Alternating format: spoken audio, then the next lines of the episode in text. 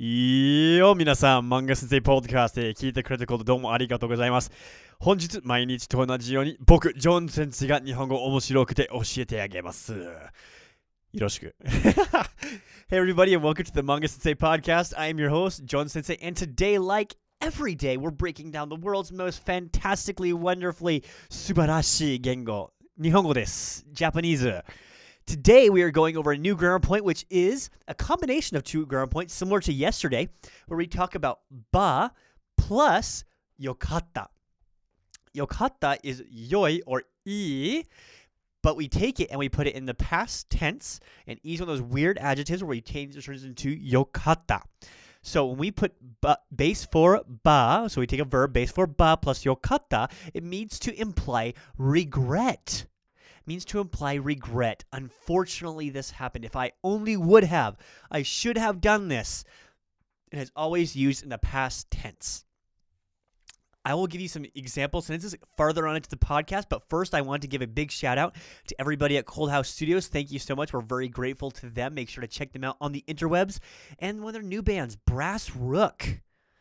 I was listening to them recording, and the lady's voice is just absolutely gorgeous. You should definitely check them out.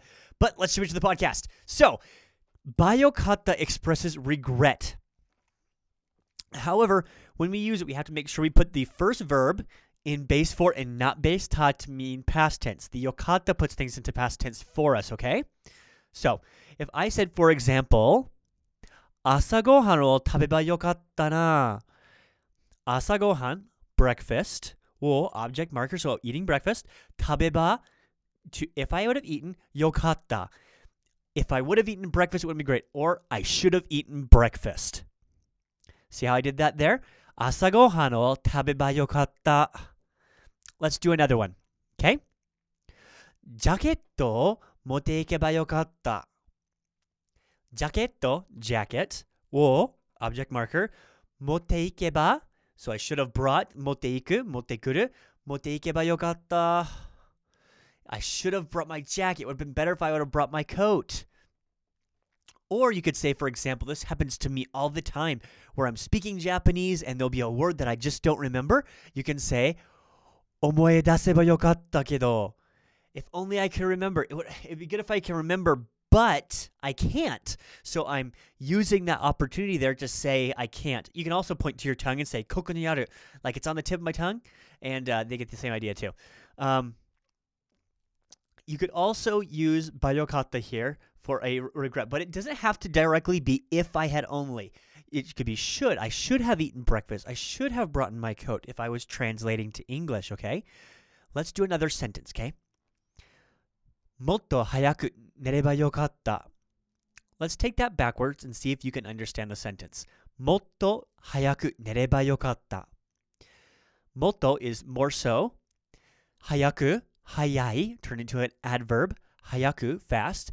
Nereba, neru. You can say also neba, both are appropriate. And yokatta. Neba yokatta. Motto hayaku neba yokatta, nereba yokatta. I should have gone to bed earlier. Moto hayaku, earlier, faster, right? Nereba, went to sleep. Yokatta. It would have been good if I could, would have gone to bed earlier. I say that every single day when I'm in like meeting with somebody. I'm like, ah, mo hayaku nereba yokatta.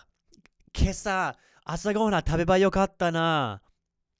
Um, when using this grammar point to express this, it you can put it with not the end to, social inflection for yourself, but um, make sure you can all if you want to make it polite, you can put it yokata des. Okay, to make it more polite, if you're speaking tell, telling somebody that you should have done something, then you would say, "za kesa asagona tabeba yokatta kedo tabeba yokatta desu." you don't have to put the des in past tense.